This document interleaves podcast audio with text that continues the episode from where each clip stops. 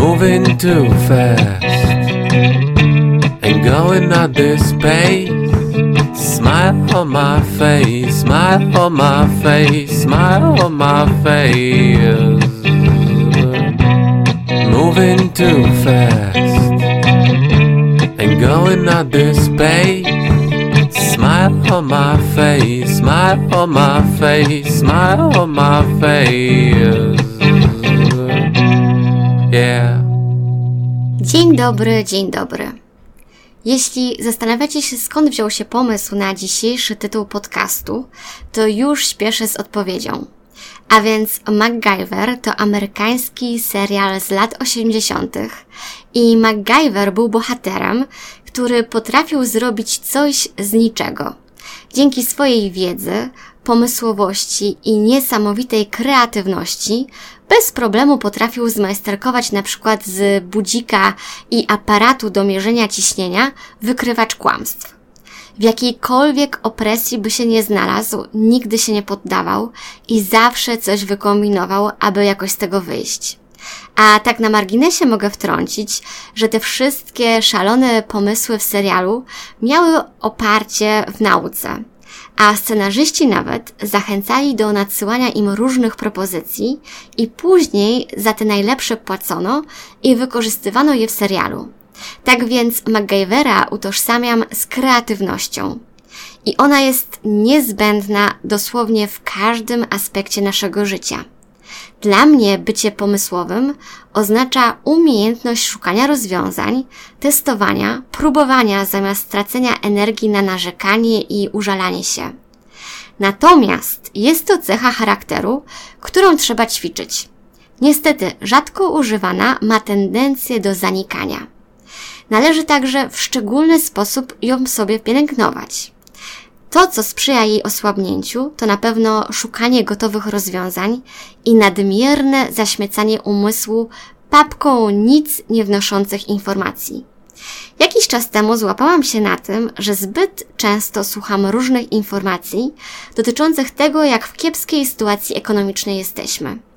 Zwykle wstaję wcześnie rano, zabieram oliwkę ze sobą do kuchni, włączam ekspres do kawy i automatycznie odpalam sobie również wiadomości na BBC.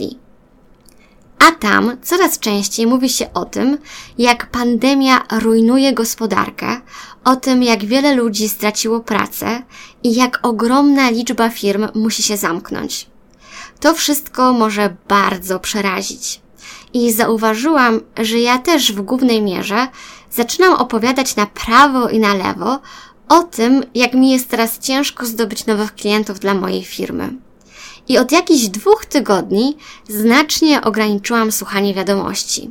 Zwykle włączam je tylko na kilka minut, żeby mniej więcej wiedzieć, co się dzieje, natomiast dosłownie 5-10 minut wystarczy, aby zorientować się w bieżącej sytuacji.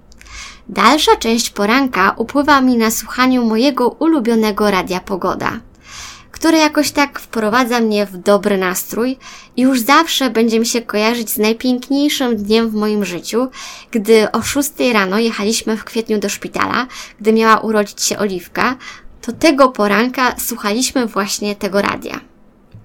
Znacznie ograniczyłam też korzystanie ze wszystkich mediów społecznościowych, bo zauważyłam, że to są takie cwane wysysacze naszej energii potrafią nas również skutecznie zdekoncentrować i sprawić, że tracimy poczucie czasu i czasami również umiejętność skupiania się na doświadczeniu tego, co dzieje się w naszym własnym życiu. I gdy siadam do pracy, to staram się skupić tylko na niej.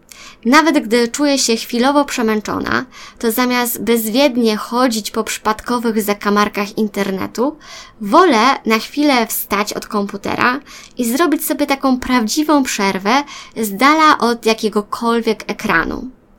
Czasy są bardzo trudne i wymagające, jeśli chodzi o pewne branże. Natomiast ja staram się całą swoją energię wykorzystać na tak zwane kombinowanie – Zaczęłam spędzać coraz więcej czasu na wymyślaniu i testowaniu różnych rozwiązań związanych z marketingiem i reklamą.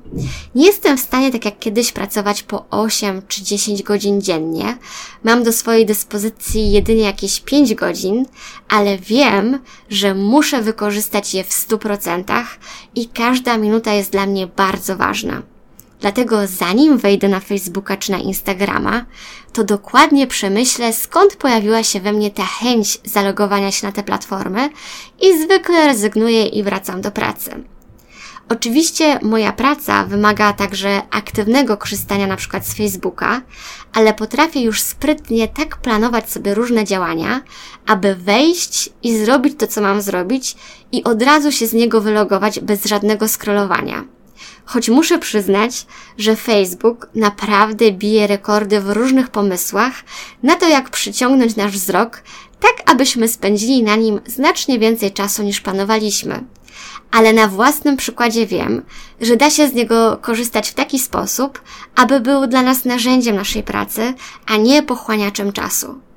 W każdym razie w dniu dzisiejszym jestem z siebie niesamowicie dumna, bo udało mi się pozyskać wielu nowych klientów, mimo tego, że nie jest to teraz tak proste, jak było to jeszcze w lutym czy w marcu.